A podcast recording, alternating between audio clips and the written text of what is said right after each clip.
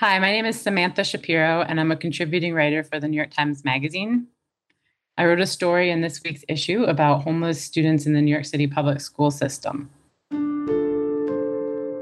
I got interested in the story when my son was in kindergarten at our local public school, and his best friend became homeless. His family was evicted from their apartment and then went through a long process of trying to use a housing voucher that the city provided to find another rental, of trying to appeal the eviction, of doing anything they could to try to stay in the community where they were known and loved and had a lot of resources. And that process really opened my eyes first to the fact that the majority of homeless people in New York City are not the people that you see on the street or in the subway. And they don't look any different than other families who are out and about. And I was not aware of that fact. And I was also not aware of the extent to which housing instability interrupted and damaged homeless children's education.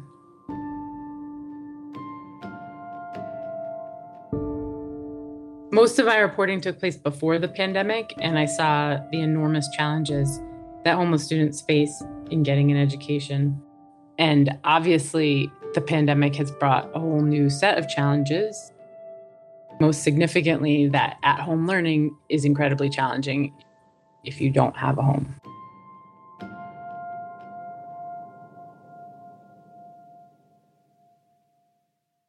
The Children in the Shadows, written by Samantha Shapiro, read by Julia Whelan, with original music by Dan Powell.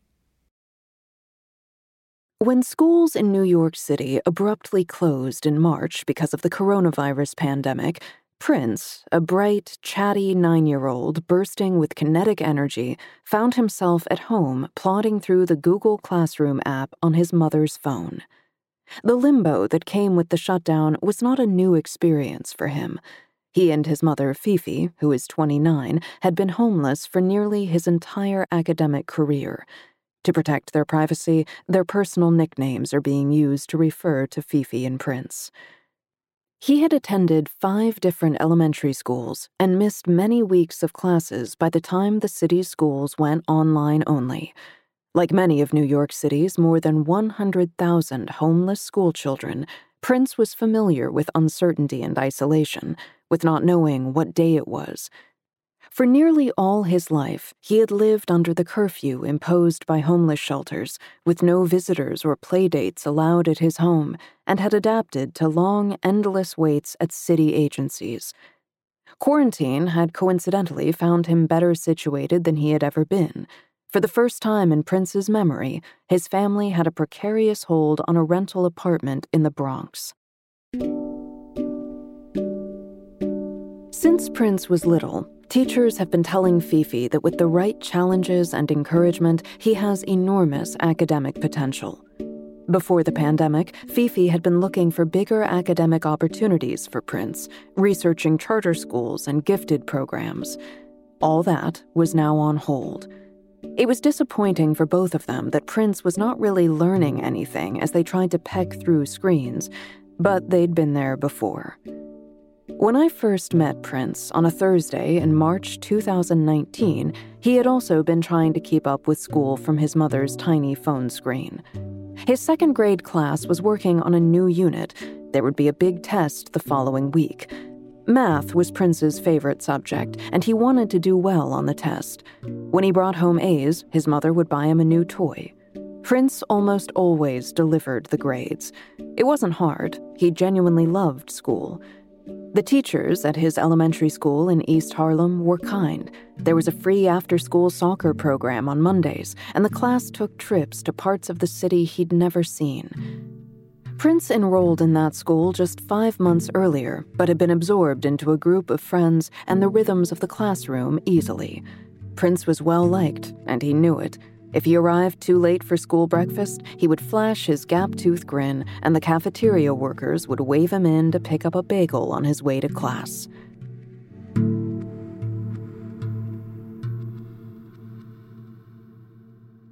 But on that March morning in 2019, as his classmates settled into their seats in East Harlem, Prince, dressed in a puffy black coat and jeans that slid down his slim frame, instead skipped up the ramp to the PATH Intake Center in the Bronx for homeless families. Fifi, who is petite and has shiny brown hair, wore skinny jeans and a crossbody purse. Her boyfriend, Manuel, his middle name, who is 37 and whom Prince called Dad, followed, carrying a backpack cooler full of the family's important documents and pushing a shopping cart loaded with neatly folded bedding and clothes packed in laundry and garbage bags. PATH, Prevention, Assistance, and Temporary Housing, is where homeless families in New York City go to apply for shelter and where they go to reapply if they are initially found ineligible or if they are logged out after missing check in at their shelter for two nights in a row. The number of homeless New Yorkers has risen to the highest point since the Great Depression, and the largest demographic within the homeless population is children. As a result, the number of homeless students has increased nearly 70% over the last decade, according to the Department of Education. Over the past two years, I've spoken with more than a dozen homeless families with school age children as they struggled with the often dueling imperatives of finding shelter and keeping their children in school. Despite making up a majority of the city's homeless population, homeless families are often not visible in the way single homeless adults can be. If a family is found living on the street, the children can be taken away by Child Protective Services. The people walking into the Path Center on any given day are mostly indistinguishable from those walking to the shopping center a few blocks away. You have to look closely to find the telltale giveaways a few too many bags, or the little boy I met with his sister and mother on a sunny day dragging a large plastic Paw Patrol umbrella with a hooked handle a prized possession that he wanted to have with him wherever he ended up next. New York City is the only place in America that guarantees a universal right to shelter, hard fought for by activists over decades in court and granted to men, women, and children by 1987.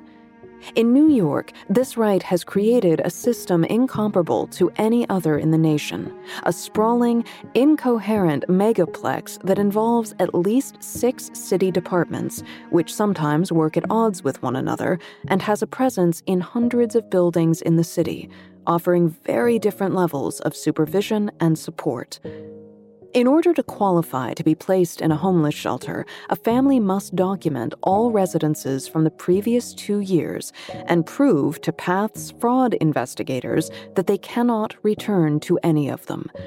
And if families become homeless because of domestic violence, as Prince's originally did, they have to provide each police report and restraining order when they first go to the PATH Center.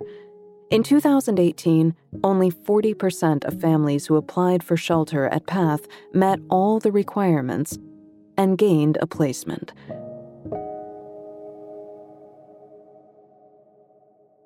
At the PATH Intake Center, Manuel parked the family's cart in the luggage area. Prince settled into a gray vinyl chair. He would spend most of the next week at the center, along with many other city schoolchildren, watching boards that flashed the number of the next family to be called.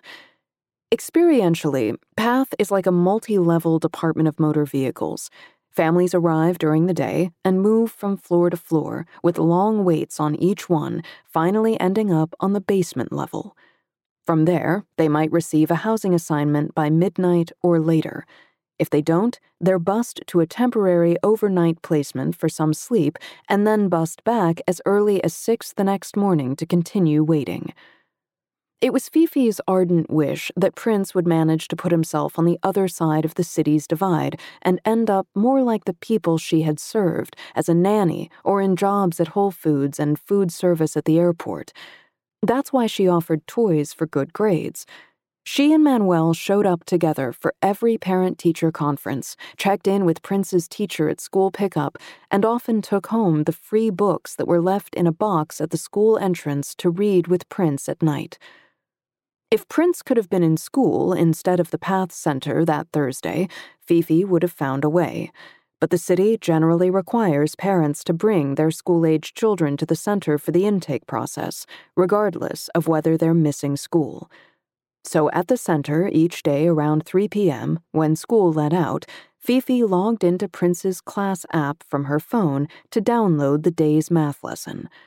It was the most challenging work of the year, and the two pored over the lesson subtraction on a number line, addition with regrouping tens, and reviewed the three pages inked in colored pen over and over as they waited.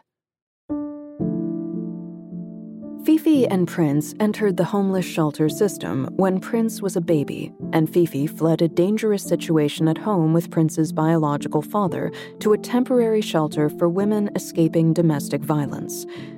After Fifi's time at the domestic violence shelter ran out, she started looking for a rental apartment for herself and Prince. But working minimum wage jobs, she was never able to save enough to afford New York City rents, and over the years, she and Prince bounced from shelter placement to shelter placement. In 2015, she met Manuel, and they moved to Florida, where they hoped to find better housing and work opportunities. But after about a year and a half of difficulty finding jobs, they came back to New York, and eventually the three of them ended up in a shelter in East Harlem.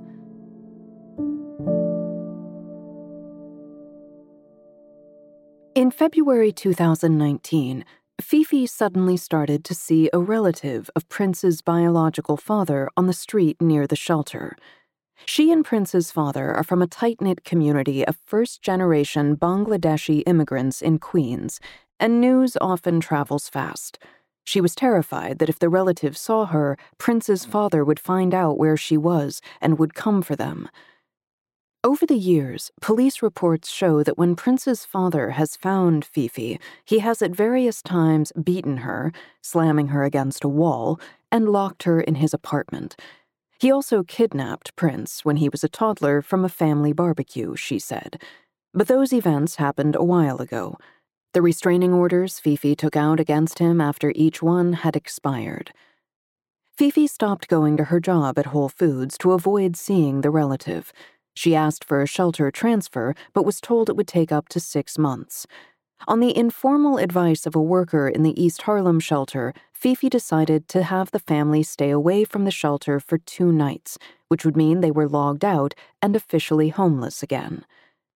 She and Manuel packed whatever belongings would fit in their shopping cart and the two crates the homeless shelter had previously given them, she said, to protect their food from the shelter's mice. They left Prince's math posters, stuffed animals, and other belongings, vowing to replace them when they were settled in a new shelter. Prince, at this point, was used to losing things in moves. The only toy he really missed was a jumbo Nerf gun he got for Christmas one year. The family walked with their shopping cart to Manuel's father's one bedroom apartment in public housing in East Harlem. It was already overcrowded, with six people staying there the bathroom had a broken door that would not fully close, and there was mold on the walls. Fifi helped Prince shower in the bathroom for school, but she could not bring herself to use it. Prince, Fifi, and Manuel slept on the floor of the apartment for two nights, but when they went back to the Path Center, they were told that they had not been officially logged out, so they had to spend another two nights on the floor. On Thursday morning, having finally logged themselves out, they hoisted their metal shopping cart up the subway stairs to go to Path. Prince had switched schools every time his family's shelter placement changed, so he had never completed more than one year in any school in New York. That year, he started asking his parents if he would be able to stay with his friends at his school in East Harlem. Fifi was happy with the instruction and the school culture.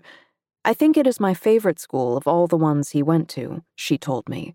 She was hoping that they would be placed close enough to the school to keep Prince there.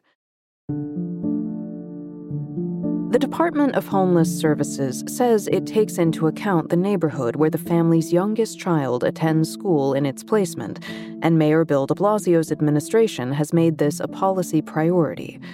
Nonetheless, according to the 2020 Mayor's Management Report, only some 50% of city shelter placements in 2019 were in the same borough as the youngest child's home school, a percentage that rose in the first four months of this year to 60%.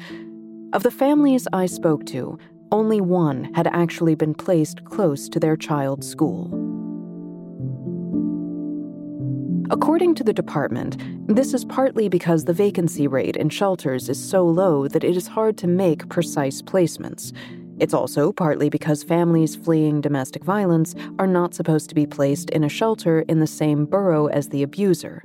40% of all homeless families have some history of domestic violence.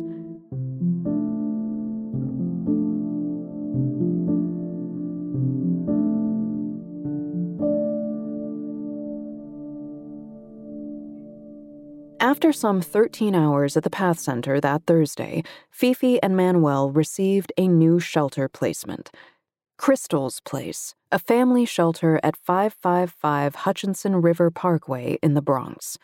As they waited for the Department of Homeless Services van to pick them up, another mother whom Fifi met during the day told her that Crystal's was a bad place, that it had bedbugs in the rooms and drug dealers out front. When the van dropped them off around 11 p.m., with Prince sleeping in Manuel's arms, Fifi took a good look around. The shelter was off a highway. Until 2014, the building had been the Capri Whitestone, a hot sheet motel where patrons paid by the hour. When the Department of Homeless Services turned it into a family shelter, it left up the signs advertising the Capri Whitestone and its 555 lounge and people would continue to arrive looking for it until a local state senator petitioned the department to remove the signs. The next year, according to news reports, the department placed two convicted sex offenders, one who had molested children, at Crystal's place. The department did not respond to a majority of fact checking requests. Fifi didn't know any of that at the time, but standing on the sidewalk as cars whirred past on the other side of the highway barrier, she saw what looked like drug dealers in front of the entrance, just as the woman at Path had described.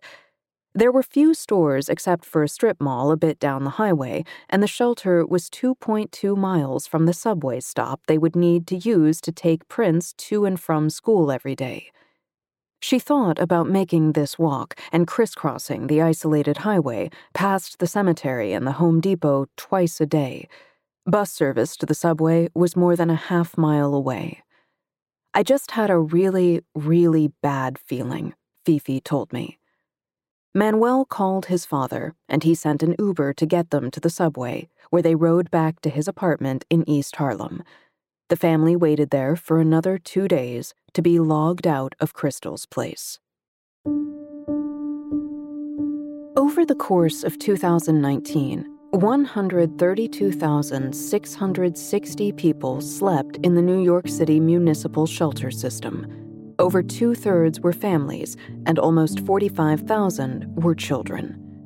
Those statistics don't represent the true number of children without stable homes in the city, children whose families are doubled up at a friend's house or staying in a cheap motel.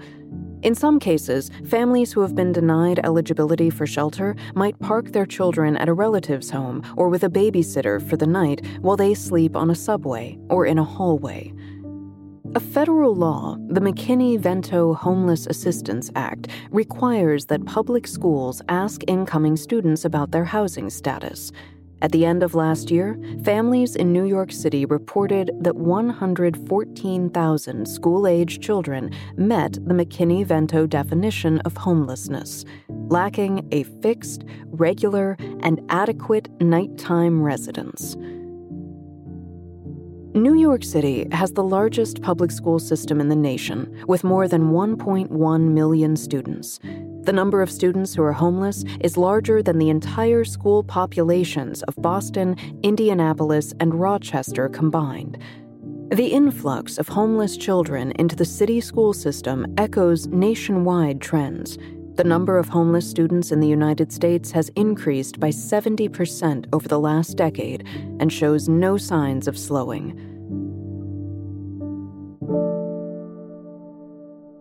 Last year, 43% of the city's homeless students were chronically absent, defined as missing 10% or more of the school year, compared with 30% of students in poverty and 16% of students not in poverty. A 2018 audit by the City Controller's Office found that there was no evidence of outreach efforts to 34% of students it surveyed who were chronically absent. Many homeless children have a hard time simply getting to school because they are exhausted from sleeping in an apartment with more people than beds, or aren't able to clean their clothes, or have slept somewhere far from their school, or have to miss school to attend mandatory appointments with their parents. In New York City, families who have not yet been found eligible for shelter receive temporary placements in shelters, often miles from their schools, and are not able to get school bus service until they are found eligible, a process that can take anywhere from 10 days to many months. Around the country, the increase in student homelessness has gone on for years, mostly underacknowledged and poorly studied. Most research on homelessness focuses on single homeless adults, says Barbara Duffield, director of Schoolhouse Connection, a national nonprofit organization that focuses on homelessness and education. There is a lack of rigorous research on children who are homeless, their educational outcomes, and the long term implications of childhood homelessness. The Federal Department of Housing and Urban Development oversees tracking of homelessness by something called a point in time count, in which it records the number of people on the streets and in shelters on one night. By this method, the department reports that there has been a 29% decline in family homelessness over the last 10 years. But families avoid the street, and many cities and rural areas simply don't have shelters. The data from schools reporting show that nationally, the number of homeless children has gone from more than 650,000 in the 2004 to 5 school year to more than 1.5 million in 2017 to 18. State education data released by the National Center for Homeless Education this January found that in that same year, nationally, only 29% of homeless students passed state exams in reading and 24% in math.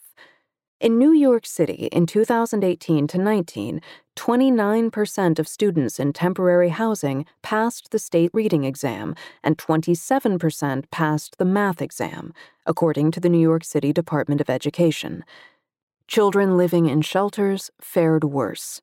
In 2015 to 16, only 15% of 3rd through 8th grade students living in one read proficiently and only 12% met state requirements in math.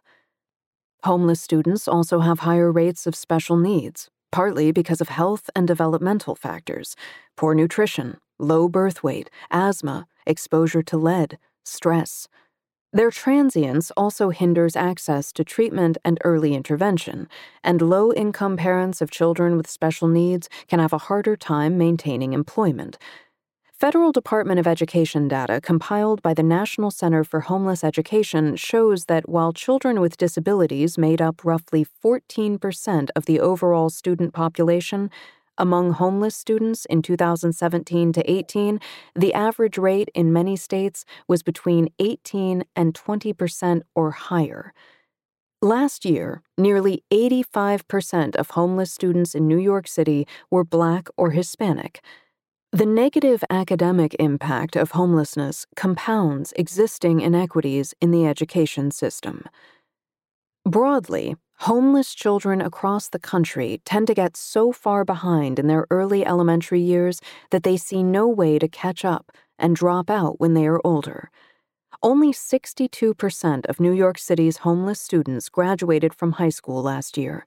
Citywide, the overall graduation rate was 77%. Research from Voices of Youth Count at Chapin Hall at the University of Chicago showed that failure to graduate from high school or earn an equivalency diploma increased the chances of experiencing homelessness as young adults by 4.5 times. If you are not reading on time, Duffield says, You are more likely to drop out of school, and in fact, children who are homeless have higher dropout rates than other poor children. Not having a high school degree is the single greatest risk factor for future homelessness. Not having access to an education condemns these kids to a life of poverty, homelessness, and hardship.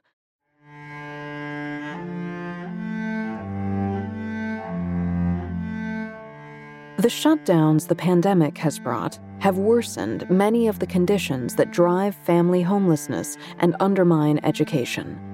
Advocates for homeless families warn that without action, the city is poised for an enormous wave of new homeless families and even more children not able to attend school consistently. According to data compiled by the NYU Furman Center, whose research focuses on housing, 239,000 very low income renter households are at high risk of becoming homeless. If they experienced job loss because of the pandemic, they're currently protected by an eviction moratorium, which has been extended to the end of the year, but they are most likely amassing unpaid back rent. A coalition of organizations has urged city lawmakers to plan for the likelihood that when the moratorium lifts, these households will still be unemployed and will start entering the shelter system. Christine C. Quinn, the former city council speaker who is now the president and chief executive of WIN, formerly Women in Need, which runs 11 family shelters in the city, told me even if a small fraction come, the system, which was already at capacity on the family side, will be swamped. If we don't intervene before the eviction moratorium expires, we will have a catastrophe in New York City.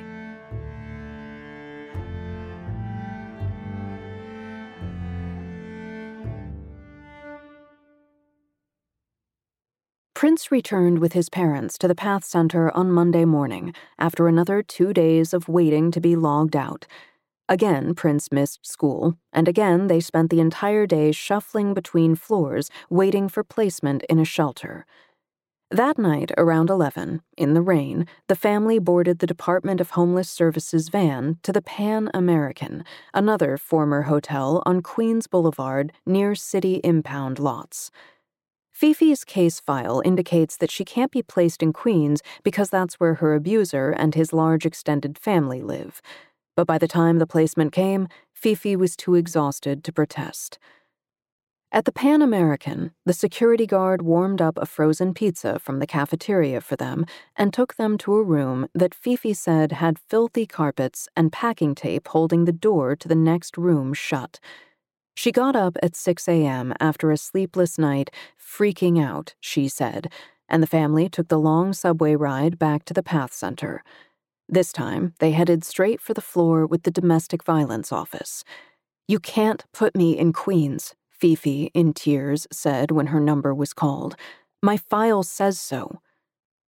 As their third day at Path wore on, Prince could not stomach the food he'd had in the past at Path a still frozen bologna sandwich, and a small cup of warm juice with a foil lid which tasted like medicine.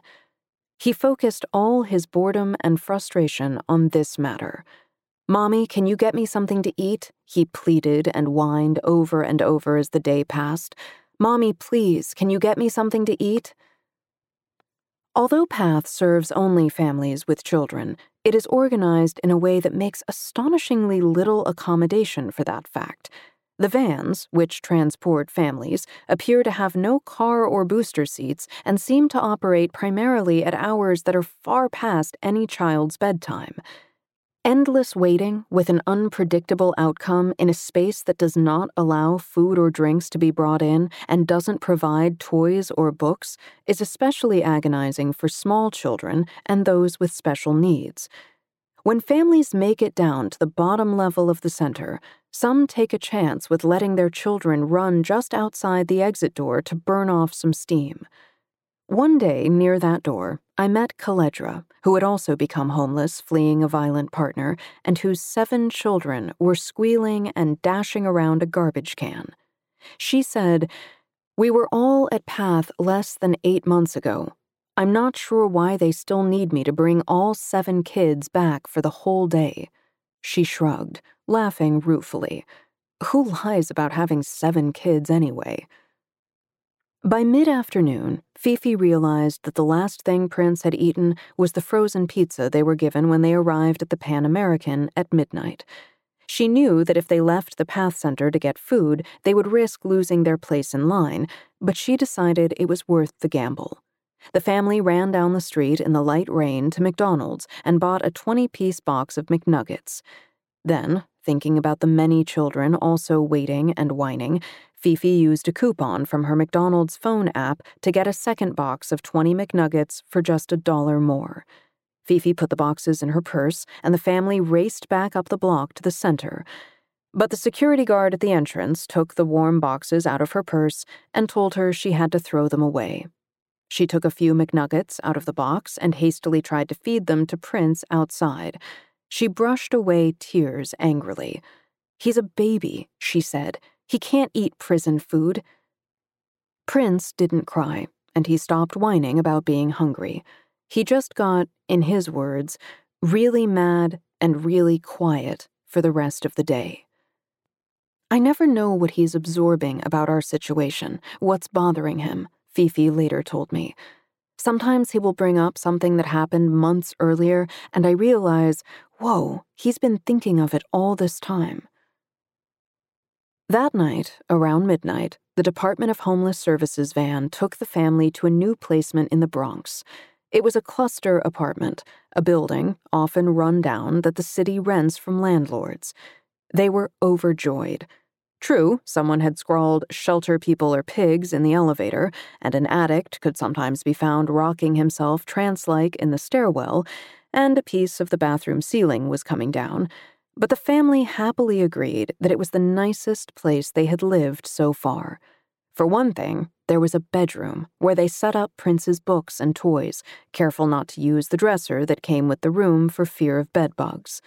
They draped a Mickey Mouse blanket over the leaky window in his room to insulate against the cold and try to block the sound of the subway thundering past on elevated tracks nearby. The kitchen was basic, but it's not completely disgusting, Fifi reported happily. You could cook in that oven. Prince skipped across the living room area, where Fifi and Manuel slept on twin beds pushed together to show me how big it was. See, I can run from this side to the other, he told me, hamming it up, and added, There are no rats under the heater. The subway outside Prince's room went directly to his school, and the neighborhood had the stores and laundromat the family would need. When Prince returned to school on Tuesday morning, two weeks after he left, his teacher asked where he had been for so long. We were moving, Prince reported. The teacher, who didn't know at the time that the family was homeless, found it odd. In my mind, I had never heard of it taking that long to move, and I wondered why didn't the parents bring him to school while they moved, she told me. Not long after Prince returned to school was the big math test he had been anticipating. His teacher told him he didn't have to take it if he didn't want to because he had missed the last unit, but Prince and Fifi had been practicing the math sheets on the class app at the Path Center, and she wanted Prince to take the test. In a way, I wanted to see is he still okay from this week? Fifi told me. How much is he affected? When the results came back, Prince scored an 84, lower than his usual top grades. He knew that his mother wanted to see higher scores. When he turned over the test to Fifi, he said in a small voice, I'm sorry, Mama. I'll do better next time. Family homelessness in New York City at the current scale is a phenomenon of the last several decades. For many years, the city population of homeless families hovered between 250 and 1,000 a year, in the 1980s, during Ronald Reagan's presidency, a recession coincided with deep cuts in social service programs like job training, daycare, and aid for dependent children. Perhaps most significant, Reagan greatly reduced the budget for public housing and Section 8 housing, a voucher program that subsidizes rent. Between 1981 and 1989, budget authorizations for the Department of Housing and Urban Development, which is responsible for low income housing, fell to $6.9 billion from 32.2 billion. In 1970, there were 6.5 million subsidized rental units and 6.2 million low income renter households. By 1985, there were 5.6 million units and 8.9 million low income renter households.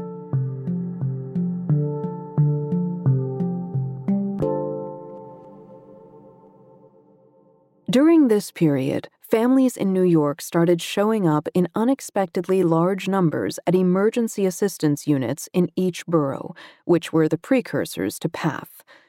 Ralph DaCosta Nunez served as Deputy Commissioner of Social Services 40 years ago when Ed Koch was mayor. He remembers that when the population of homeless families went from 950 in 1982 to more than 5,000 in 1988, he and Koch at first thought it was a temporary bump. But as the years dragged on, it became clear that stagnating wages, cuts to public programs, and a lack of affordable housing had permanently dislodged a segment of low income earners from the housing market. Homeless families slept on metal cots in gyms and auditoriums, in wards at the Bellevue Psychiatric Hospital, and in welfare hotels with deplorable conditions. During his tenure, Koch announced a 10 year plan to create 150,000 affordable housing units, later revising this to 252,000 units, and to allocate 15,000 of them to homeless households. He also began developing shelters for families, which were assumed at the time to be an interim measure. When Mayor David Dinkins took office in 1990, he added social services to family shelters and continued to offer priority for public housing to homeless families. The homeless family population grew, and a theory developed among some policy experts that the practice of offering homeless families priority placement in affordable housing provided incentives for people to enter the shelter system. This theory was later refuted. But when Rudolph W. Giuliani became mayor, he sought to discourage people from entering the shelter system. Although Giuliani continued the practice of placing shelter residents in public housing and in Section 8 housing, he did not invest in shelter infrastructure and made it harder to apply for placement. He started the cluster site program in 2000, paying market rates to landlords of apartments that were often of poor quality to house homeless people with little oversight. Michael R. Bloomberg came into office with a pledge to cut homelessness by two thirds. He initially stopped offering homeless families priority placement for public housing and Section 8 programs and established a rental subsidy called the Advantage Program. And at first, the homeless population dropped. Advocates for the homeless were critical of the program's work requirements and temporary nature and lobbied against it. Governor Andrew M. Cuomo withdrew funding, and the program ended in 2011. As a result, tens of thousands of families were evicted. During Bloomberg's tenure, the shelter population grew from 37,000 in 2010 to nearly 61,000 by the end of 2014, 70% of whom were families. When de Blasio was elected, he walked into a storm. He had campaigned on reducing income inequality and had promised to lower the homeless population. He initially instituted anti eviction measures and rental subsidies, which moved many people out of shelters but couldn't stop the flow of others into the homeless system. In 2017, de Blasio unveiled a second plan turning the tide on homelessness to invest in shelter infrastructure, reduce the reliance on hotels and cluster housing, and mitigate some of the worst impacts of family homelessness. The plan calls for the construction of 90 shelters, including family shelters, 39 of which have opened, according to the Department of Homeless Services.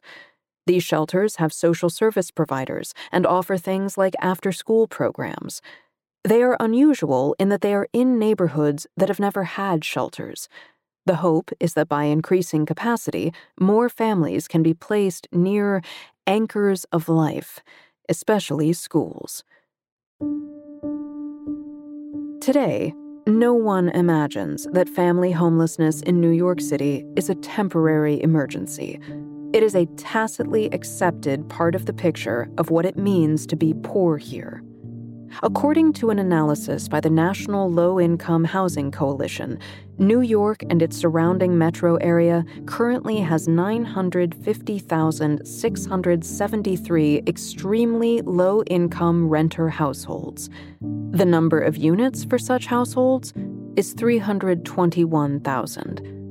Even if the goals of turning the tide are met, the city will still have a population of some 65,000 homeless families, according to the Institute for Children, Poverty, and Homelessness, a nonprofit research and advocacy organization.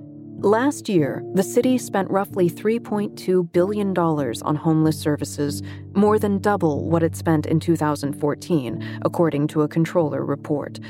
The average length of stay in a shelter is 474 days.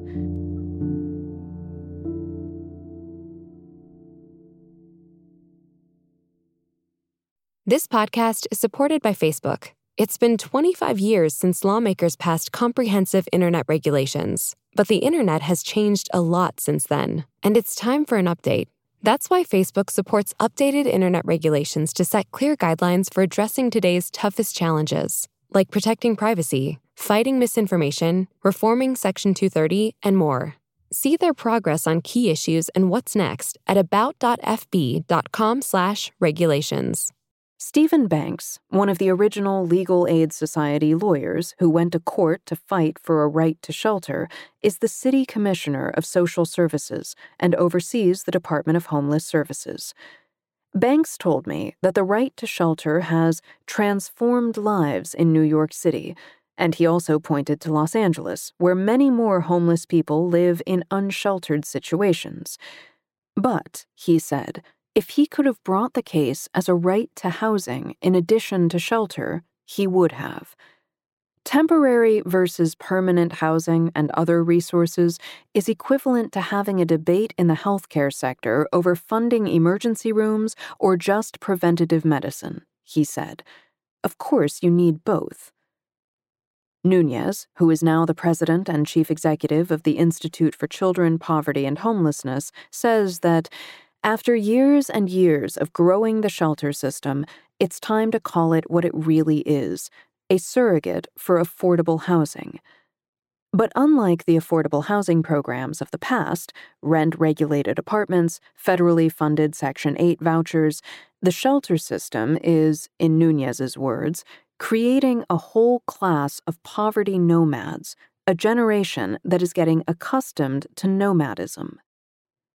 The consequences of this nomadism go beyond education. The norms at many homeless shelters can be jail like and put a heavy social burden on children.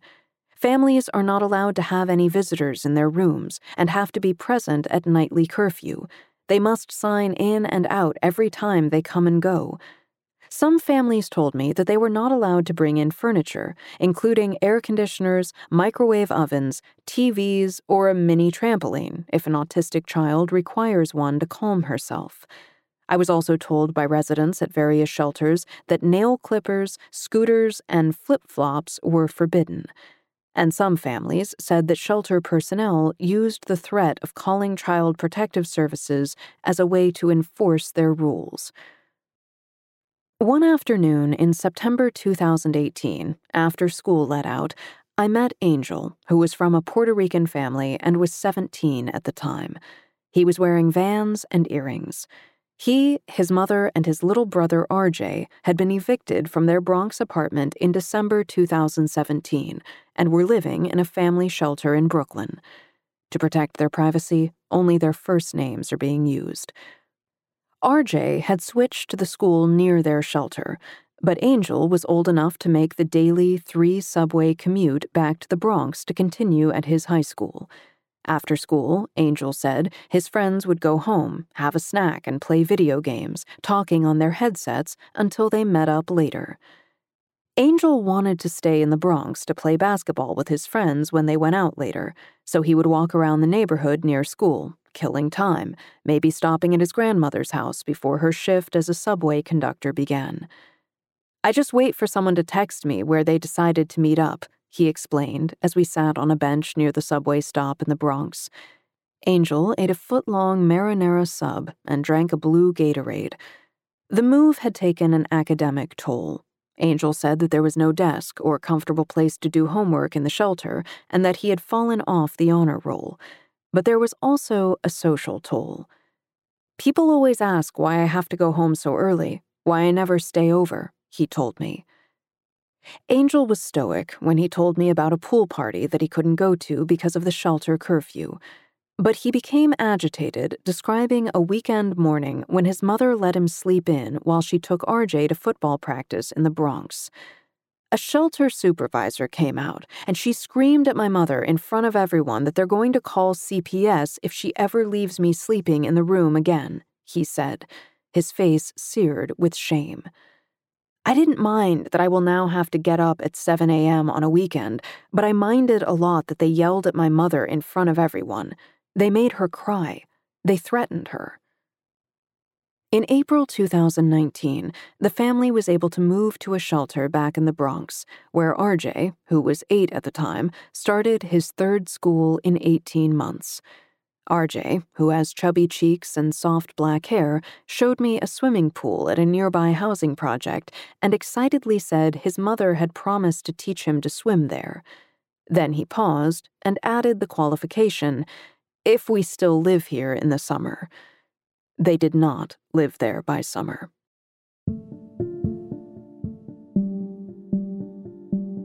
Over a snack at McDonald's, I asked RJ, who was repeating first grade, if students in his newest class knew that he was homeless.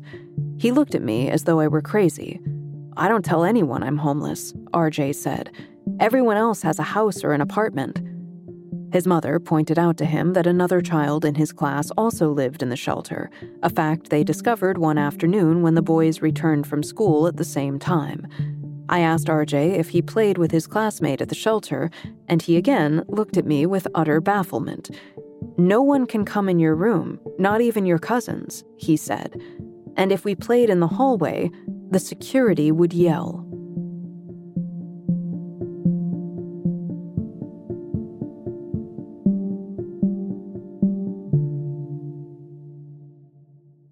Thursday in May 2019, I waited with a father named Alan on a street corner in South Brooklyn, near the homeless shelter where he lived. He was waiting for the school bus carrying his first grade daughter, London. To protect their privacy, Alan and London are identified by their middle names.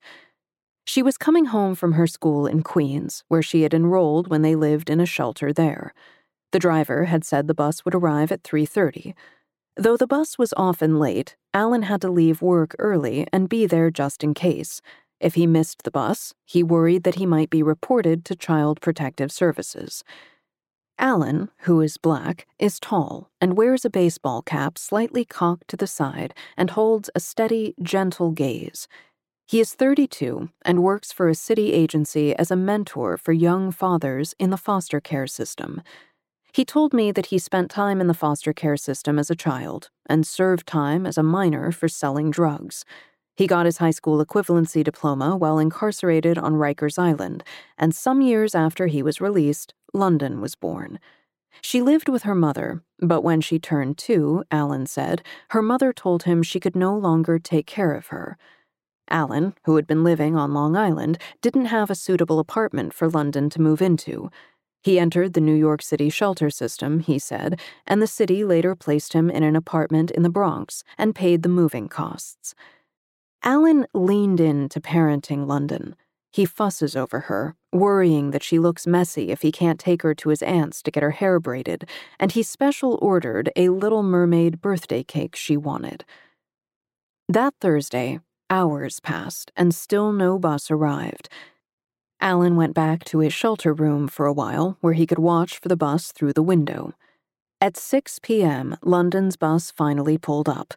Alan said to the driver, Man, does this look like 3:30? The driver shrugged. I forgot two kids, he said. I had to go back. Alan climbed the steps. London, who had now been riding on the yellow school bus long enough to have gotten halfway across Delaware, made no move to get off. She sat on the brown vinyl covered bench, stupefied, the contents of her bag scattered through the bus. Ah, your stuff is everywhere, Alan said as he scooped up her pink flowered coat and an I Can Read book and put them into her inside out backpack. Alan took London's hand as they walked down the street. She looked completely zoned out. Halfway down the block, she bit her father's arm through his leather coat sleeve, and something about the contact and his reaction seemed to help her reoccupy her body. She started debriefing him about her day. My teacher said I am a reader, she said, adding that she was given a new Disney book. Ever since they had been transferred to this South Brooklyn shelter, the bus ride often took this long, Alan told me. For the first few weeks, London would sometimes wet her pants on the bus or sprint down the street to try to make it to the bathroom, he said.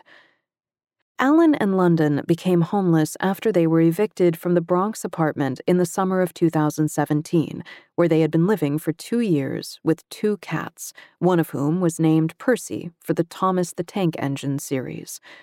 London had gone to pre kindergarten at a nearby school, where a teacher suggested that she might apply for a gifted program. London had been notably ahead of her peers for a while, Alan said at age two, she knew all her colors, senses, and numbers and spoke in full, non toddler sentences. Other kids in her preschool were barely talking, Alan remembered proudly. But Alan could not keep up with the rent on his salary. I couldn't buy her clothes, shoes, food, and also cover it, he said of the rent grimly. When they were evicted, they were placed at the shelter in Queens, and Alan enrolled London in kindergarten at the zoned school up the block from the shelter.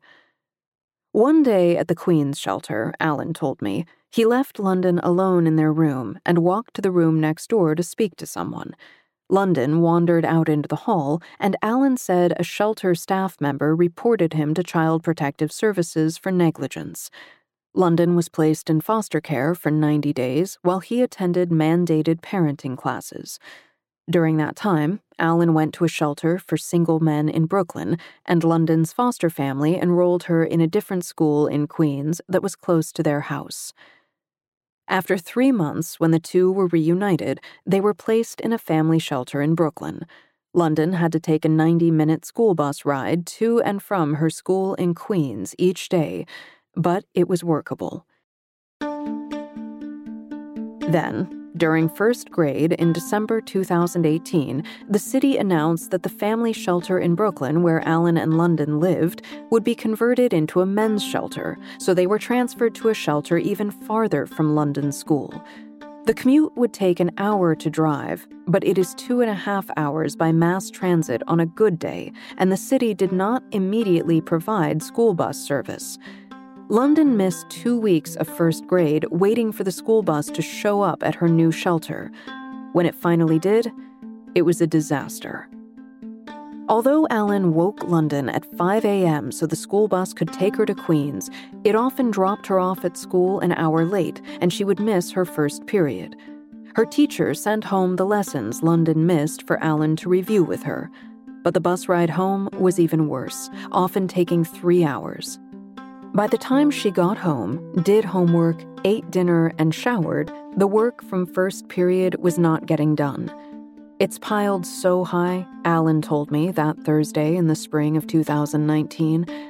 I don't know when we will do it.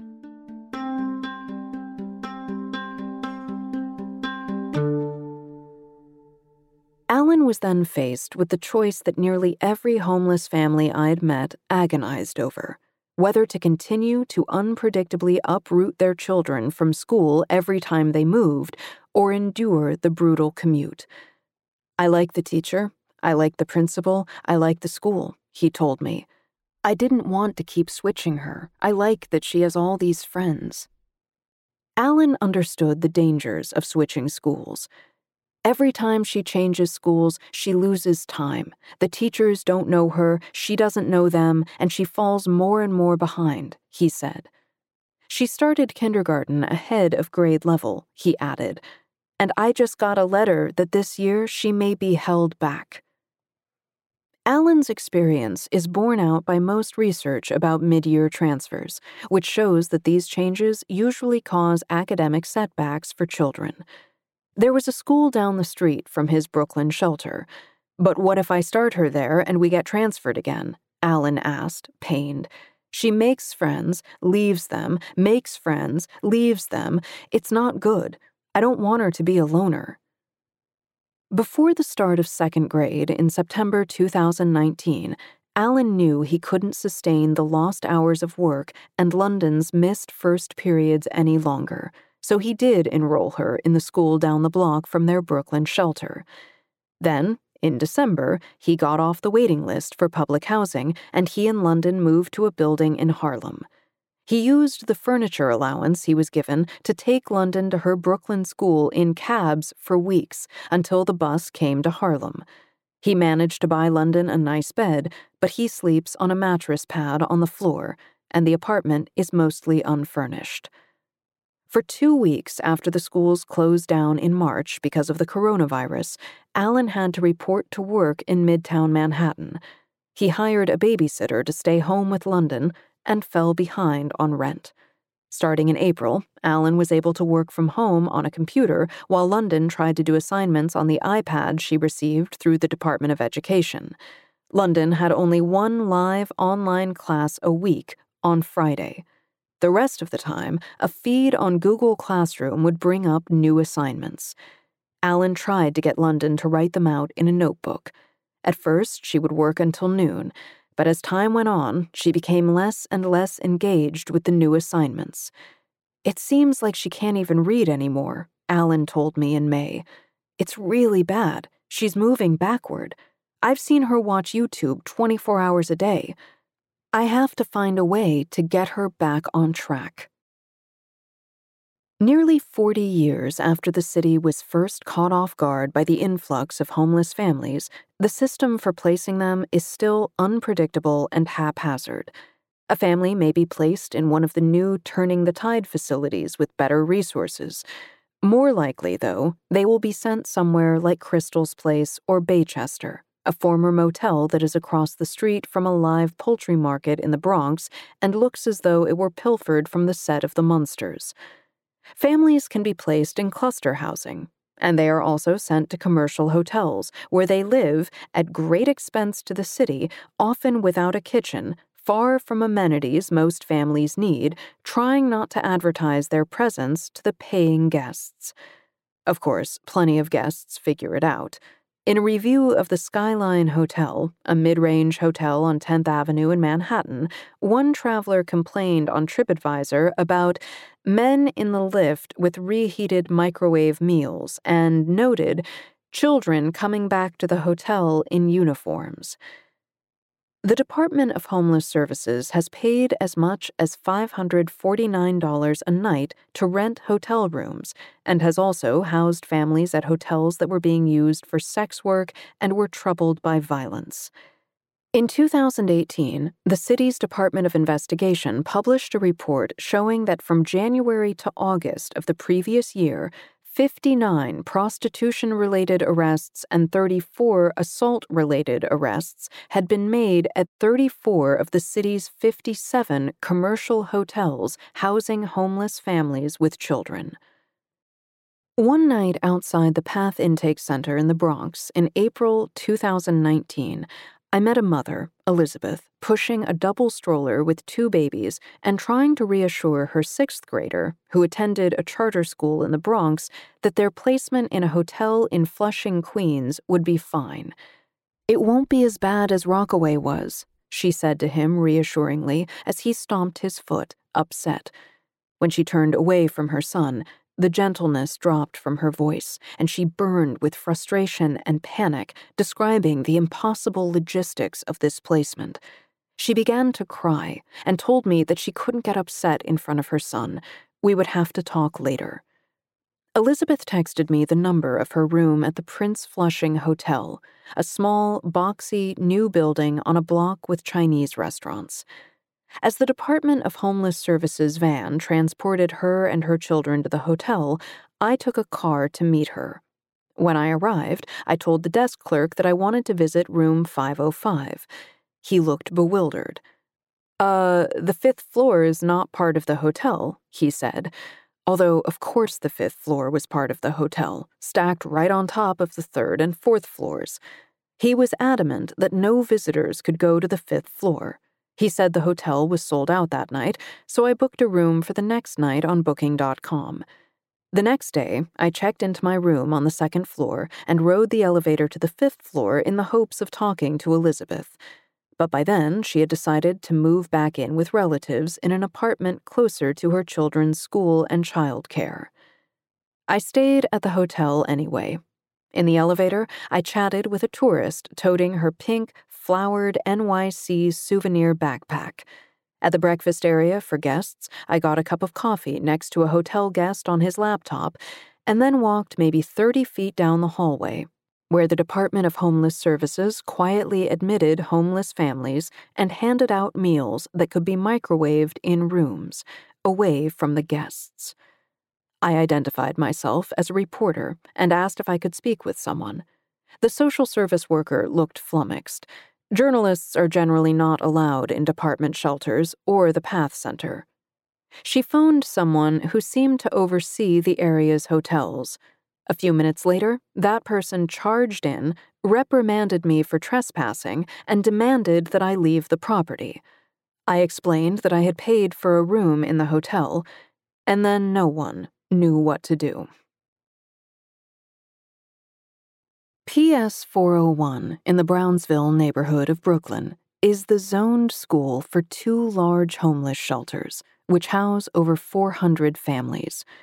The backs of the shelters face a rail line. Nearby is a scrap metal facility and a recycling center piled with mountains of bags filled with plastic bottles.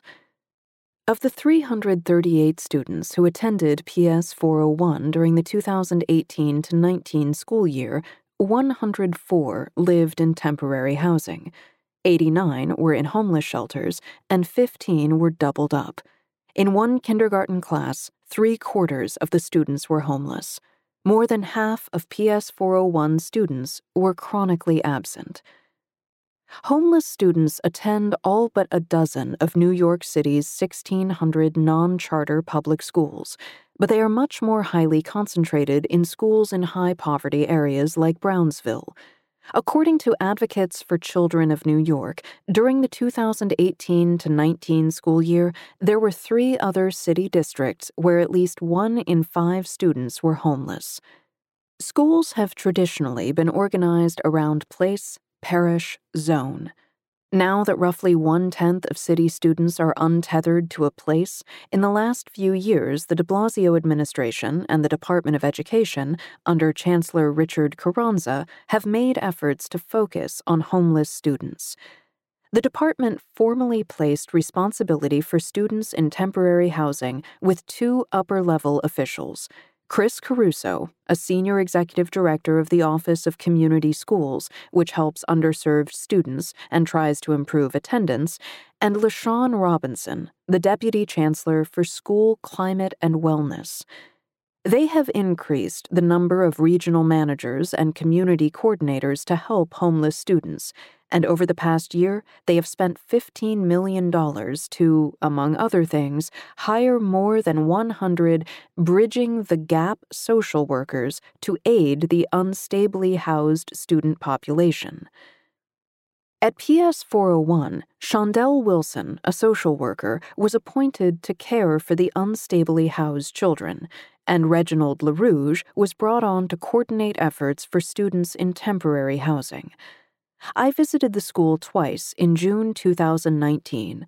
When I first met Wilson, she told me, These children have so much weight on them. Children understand. We don't give them credit for how well they know their circumstances.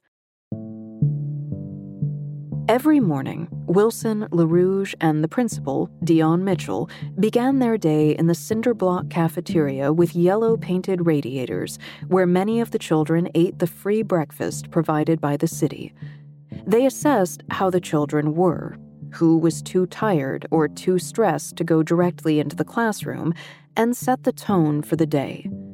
During breakfast, they oriented the children about what day and month it was, because they said children who switch schools a lot and miss days sometimes lose the narrative thread. One morning, I joined the team before breakfast began. The children were coming back after a one day holiday. Wilson wore a belted dress and flat sandals, and her hair was arranged in a regal swirl atop her head. She took a deep breath before she entered the auditorium, where children who arrive early, before breakfast is served, wait. A second grader, whose hair was threaded with beads, sidled up to her. This is my beauty, Wilson told me. The girl smiled delightedly. Are you looking for a hug? Wilson asked. The girl nodded yes. Wilson squeezed her to her side and told her she would check in when she had breakfast. Wilson then entered the cafeteria, where workers were handing out pancakes, cereal, and previously frozen omelets in perfect semicircles. She tried to make contact with each of the unstably housed children at breakfast, except for the kindergartners, whom she connects with at lunch. They were bobbing and squirming at their table, all chipmunk cheeks, glitter headbands, and braids. She waved to them. That's my kindergarten class, she told me. Some of those kids are so smart, she added proudly and a little wistfully. Wilson approached two boys with their heads lying on their crossed arms, not eating breakfast. Good morning, brothers. You had a day off. Did you do anything? One brother shook his head no. Are you tired today? They nodded. Come, walk with Ms. Wilson. We are going to get some water to splash on your face, and we are going to have a great day today. Wilson returned to the second grader with the beads in her hair and sat next to her. Good morning. How was your day off? I did a lot of things. My mom made me lunch, and I had strawberries on Oreo ice cream, and I played with slime.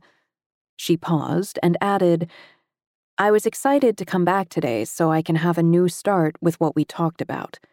Ooh, Wilson beamed. Then she asked, What did we talk about? The relaxation response for when I get anxious and upset, the girl said solemnly.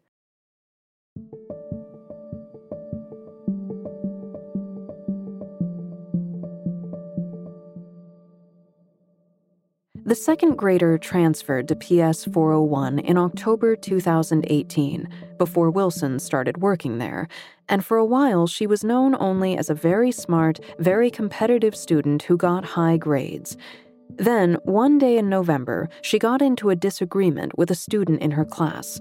The teacher asked her to step outside to diffuse the situation and told her that she would come out and speak to her in a moment.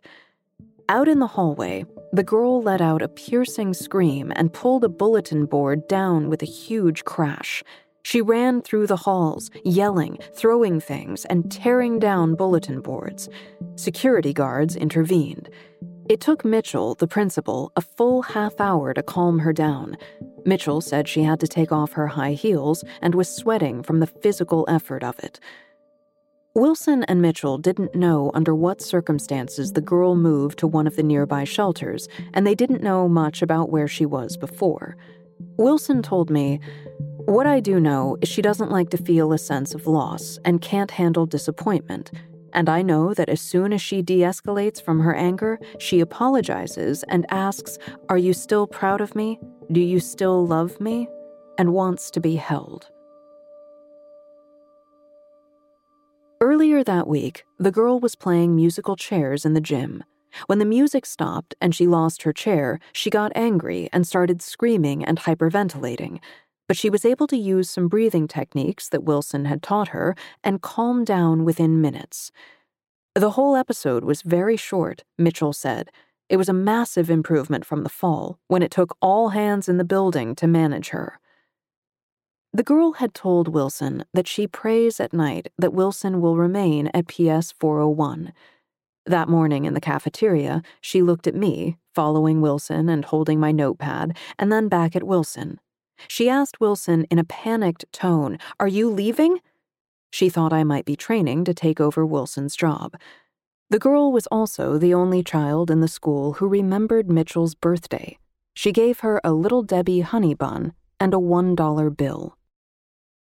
When most of the students had finished breakfast, Mitchell headed to the front of the cafeteria with an air of gravitas.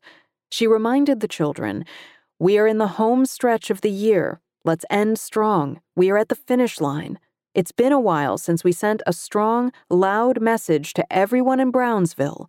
Everyone needs to wake up to what we are. A group of older girls started pounding on hand drums, and the cafeteria came to life, chanting, We are 401. Our school is on the rise, working hard to win the race. No time for nonsense. No time to waste. Mitchell implored the students to repeat after her Say, I am great. Nothing can stop me from my greatness. The girl with the beaded hair screamed back at the top of her lungs, eyes shining happily. After breakfast, Reginald LaRouge, the coordinator, went upstairs to a room where he reviews attendance records for the day. The office was filled with boxes of phonics books and an old lavender color rotary phone hung on one wall. LaRouge was wearing a red polo, khakis, and boat shoes. He made his first call to a family at one of the shelters down the street and offered to walk down the block and take the child to school if the parent could meet him halfway. You can still make it. We can change attendance before 11, he said hopefully. Around 10 a.m., a school aide brought in a boy who looked to be about 9 or 10, with messy hair, who had arrived at school late and then acted out in class. What can we do better? LaRouge asked. You were not only late today, you also got yourself kicked out of class two times. While the boy was there, LaRouge tried to follow up on his nearly two dozen absences. LaRouge had previously gone to the Brooklyn shelter that was listed as the boy's home address to speak with his parents, only to find that the family had been moved to a shelter in the Bronx. Why weren't you here Monday? he asked the boy, who looked at him blankly. What happened the day before yesterday? LaRouge asked again. I had to go with my uncle to get eye surgery, he said. Your sister was not here either, LaRouge said. Yeah, she helped him walk because he couldn't see with his eye. Attendance is really important, LaRouge said. You have to be here every day. Did the surgery take all day? No, it took 15 minutes, he replied, but I couldn't come to school after because the doctor was all the way in the Bronx. Even if you want to help a special person in your life, you can come to school after, okay? LaRouge told him. After LaRouge entered the day's attendance data, he did a circuit through the halls, checking in with students who had missed school recently. Children in the hallway also came to him looking for a hug, just as they did with Wilson. He tried to redirect them to fist bumps. Acknowledgement is huge in this school. Huge, he told me.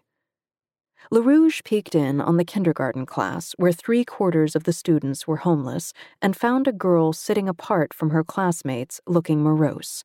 He asked her to come out to the hallway, crouched down, and addressed her gently.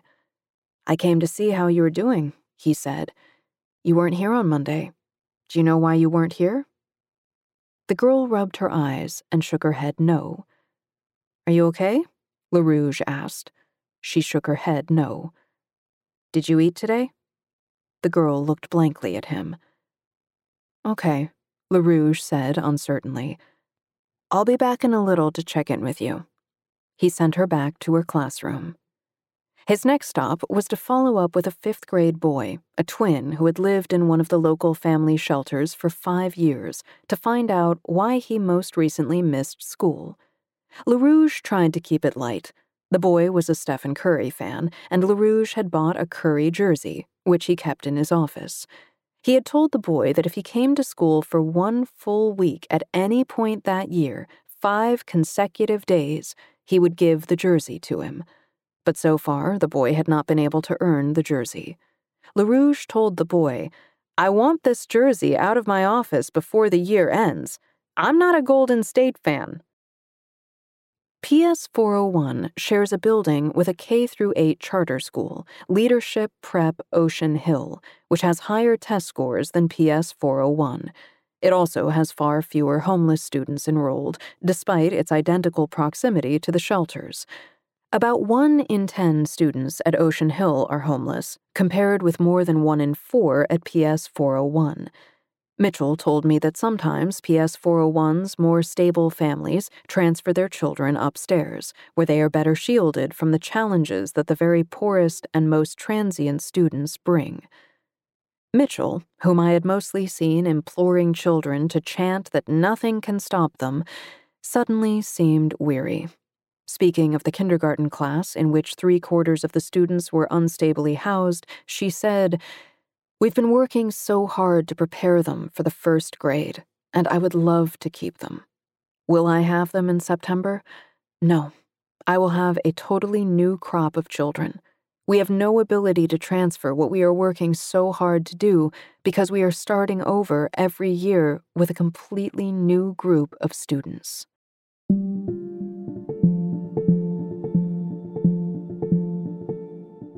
When the pandemic closed schools, Mitchell went to the two shelters that are zoned for PS 401 and run by WIN to hand out gift cards for groceries.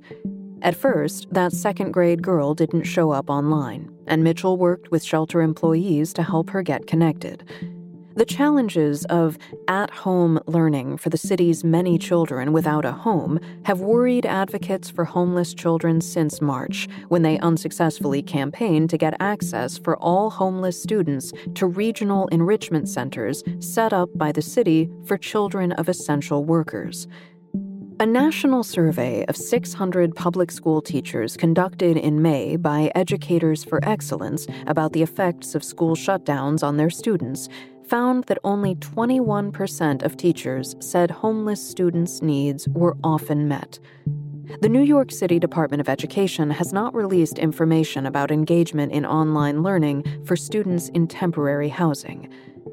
In May, I spoke to Chris Caruso, the Office of Community Schools Senior Executive Director, and he would tell me only that the average rate of interaction for all students in the city was 88%, a number the Department of Education later updated to 86%, which can mean just a single interaction each day. We have a caring adult checking in with students who are living in homeless shelters, he said, connecting with these students around access to technology.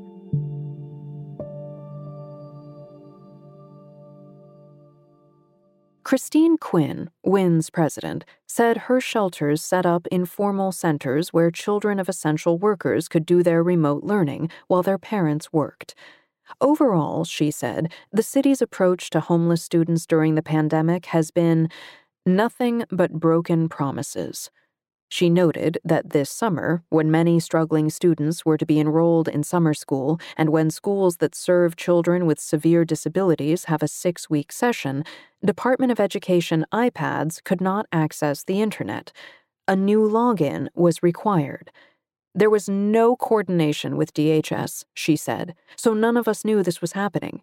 The staff was trying to figure out how to get students back online. The DOE said, We forgot to notify people about this change. They've been nothing but Keystone cops as it relates to homeless kids doing virtual learning. The challenges that homeless students face with remote learning are one reason de Blasio has advocated a partial reopening of schools. He said in a statement forwarded by a Department of Education spokeswoman These kids were top of my mind the entire time our city was debating school reopening. We had to do it for them. He continued, We can't operate out of a place of fear when it could mean everything for a child who has little to nothing. That's the reality. We owe it to them to do better. In August, roughly 30 organizations that work with homeless children and families wrote a letter urging de Blasio to offer in person instruction to homeless children or give them access to a space where they can get support with remote learning, as well as provide transportation. The letter noted that shelter rules prohibit leaving even older children in shelters during the day while parents work, and that more than half of families are placed in a shelter in a different borough from their youngest child's school. At the end of August, Randi Levine, the policy director of Advocates for Children of New York, expressed disbelief about the lack of planning for homeless students. It's shocking how little is in place for students in shelter, she wrote in an email. Many are starting the school year with no internet for remote learning, no bus to get to school, and no childcare for days when their parents are working. At a time when the city should be doing everything possible to support students in shelter, it is instead letting them fall even further behind. When my own son started kindergarten four years ago at our Brooklyn neighborhood public school, a solid city building where vines creep around the recess yard fence, it was a big beginning, a step into the wider world. He became a citizen of the city, shepherded by its crossing guards, fed its lunches, schooled in its many celebrations the Chinese New Year, Easter, and Eid. He learned to pledge allegiance to our country, and four times a year he was drilled in surviving a national sickness school shooters. And he reported that he had made a best friend Jay, a boy with bright eyes and a calm, easygoing demeanor who was, his teachers told us, incredibly sweet. Jay was repeating kindergarten because he had completed his first try while still struggling to read, and so he had a few adult teeth poking bunny style out of his smile. My son, by contrast, was one of the youngest students in the class, an early reader, with what the parenting euphemizers call a spirited temperament. Sometimes, when he played with children who had similar dispositions, it got volatile. Hands slammed under blocks, bitter tears over losing. But with Jay, he found balance. The two took care of each other. If my son got a better prize from a red supermarket machine, he would gladly give it to Jay. When I went with the boys and some friends to Legoland, my son came charging off a play structure, red in the face and crying, looking for me. Jay intercepted him, put an arm on each of his shoulders as if to steady him, and spoke a few words. Then they ran off together. Jay lived with his eight year old sister and his mother, May. May asked that I use her middle name and her son's first initial to protect their privacy, on the top floor of a modest house opposite a cemetery where some of Jay's great grandparents are buried. His family is Hispanic and Italian. Jay's mother moved into the small apartment after Jay's father left her when Jay was two. The elderly woman who owned the building gave her the apartment rent free in exchange for helping out with chores. May had dyslexia and crippling anxiety, which made it hard for her to take mass transit, but she was going to counseling and was also enrolled in a job training program.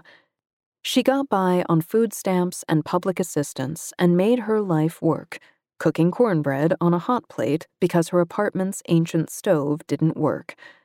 She had raised five older children who were in community college or working jobs around Brooklyn, and they helped out with Jay and his sister when they could. One of her older daughter's boyfriends took Jay to get haircuts in Sunset Park. That daughter got the children winter coats. May had spent the previous year going through the arduous process of getting her daughter, who is also dyslexic, placed in a private school for children with learning disabilities, where she was now thriving. And in his second run of kindergarten, Jay was getting a lot of extra help and was reading well. He was a popular kid, generous and kind and self possessed. Jay's family's apartment faced a street that trucks rumble loudly through at all hours. It was not a desirable place to live as recently as 10 years ago, but as gentrification galloped through Brooklyn, it devoured that corner as well.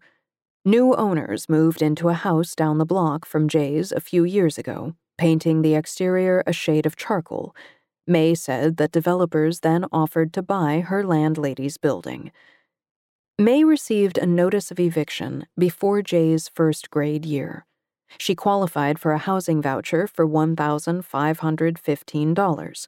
She went through lists of landlords who supposedly accepted the vouchers and found numbers not in service and dead ends at every turn. May worked with the office of a city councilman and a public interest lawyer to get a stay on her eviction to continue apartment hunting. She applied for affordable housing, which is awarded through a lottery, but she was not chosen. She organized folders of documentation and paperwork so she could jump on any opportunity that came along. She stayed up nights crying and had to leave her job training program because dealing with her housing situation was a full time job. Eventually, May began moving things in plaid plastic zippered bags to the basement of one of her older children's jobs. She called a local shelter every day for two weeks to see if she could be placed near her children's schools, but she says no one ever picked up the phone or returned her calls. Jay cried when he had to give up his little gray dog because pets are not allowed in homeless shelters. He cried when his PlayStation and train table got packed up. At school pickup, he showed me toys he made out of paper and school supplies to take home to play with in his now empty room. On the day May was told the marshals would come and give her the final eviction notice, she kept the children home from school so they could go straight to the PATH intake center with the final notice. May had Jay stay with a relative to avoid witnessing the formal eviction, but her daughter was too anxious to be away from her mother, so she stayed in the apartment waiting, whistling at birds from her bedroom window, a favorite stuffed animal zipped into the front of her hoodie to take with her to Path. Although May had submitted medical documentation that she suffers from panic attacks on mass transit, the family was placed in conditional housing in a shelter in the Bronx, more than an hour by subway from both children's schools. She would not be able to attend therapy, which was also back in Brooklyn and May says she was told that the conditional status could take 10 days or more, which she had not anticipated, and that during that time, the Department of Education would not provide a school bus. Ten days came and went. May said her daughter spent the first few days taking pictures of baby rats on glue traps in their living space in the shelter, marveling at their long snouts and tails. Then her school figured out a way to get a bus to the Bronx. The ride took two and a half hours each way. But the Department of Education could not get a bus to take Jay back to our son's school until the family had an official shelter placement. So, after two weeks without school, May reluctantly enrolled him in the local public school. She went to a store to get curtains to make the shelter living space more like a home. When Jay's sister got sick with strep throat, May discovered that her thermometer was packed in one of those plaid bags in Brooklyn. Her pediatrician was in Brooklyn too, so they went to the emergency room. The city called to say that it had found a potential apartment for the family, but May could not take her daughter to view the apartment. She was vomiting violently at this point, and shelter rules prevented May from bringing anyone into the shelter to watch her. The family lost that opportunity. At one point, after a fire alarm went off in the shelter and sent them out into the winter night unexpectedly, Jay began sleeping in his clothes. Ultimately, through her own connections, May found a tiny apartment on Staten Island where the landlord was willing to accept her voucher. Jay cried when he learned he would be switching schools again and not coming back to our school. He fell far behind academically. The Staten Island apartment turned out to have black mold, May said, so the family moved again to another place in the borough, where a relative agreed to accept her voucher. Jay went to a new school again. In August, May called me from their current home on Staten Island. It was a nice neighborhood, she said, but hard for her to navigate. Many of the children went to private Catholic school, and there was no laundromat or stores she could walk to. She wasn't socializing in the new neighborhood and was panicking more. She still talked longingly about moving back to the neighborhood where she had many relatives within 10 minutes, where she had grown up, and she talked about having Jay come back to our school. School was supposed to start in two weeks, but she hadn't heard much. Bus service hadn't been set up, and if there wasn't a bus, she had no way to get Jay to school. Remote learning had not gone well. Jay had no live teaching, and his speech therapist had sent May cards to print out. She didn't have a printer, and her dyslexia made it hard to read many of the instructions that came with the assignments. We talked about trying to get the boys together, as we often did, and I felt a familiar pit of grief and guilt in my stomach. From my son's perspective, on a random school day, his best friend vanished from school without notice or explanation. The day before, Jay had apparently told a few children he was moving to California. At the time, I wanted to protect Jay's face saving story and actually didn't know what to tell my son about where his friend had gone. I didn't prepare him to lose his best friend because neither May nor I understood what the process would entail or how long it would take. I didn't know Jay wouldn't be allowed to have visitors at the shelter or spend a night at our house because of curfew. My son missed Jay terribly for quite some time. He made other friends, but he never found a new best friend. School was an exposure to the wider world of our city in unanticipated ways, to the truth that there was no place for a family that had lived in our neighborhood for generations amid the new, understated, charcoal gray houses, and that more broadly, the enormous wealth of the city would not insulate its vulnerable citizens, but rather accelerate their destabilization, and that the adults involved, myself included, were seemingly powerless to help children no different from our own.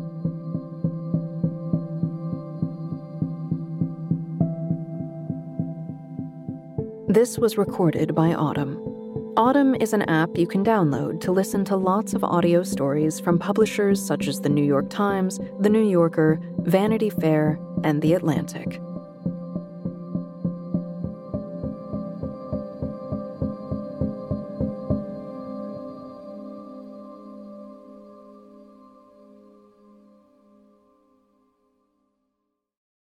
It's happening. Gradually, we are getting one step closer to hugging, to dancing, to shaking our neighbor's hand. With every COVID 19 vaccination, your local CVS is helping us get one step closer. So, what do you want to be one step closer to? A big wedding? Spin class? Share what you can't wait to do with hashtag one step closer and tag CVS Pharmacy.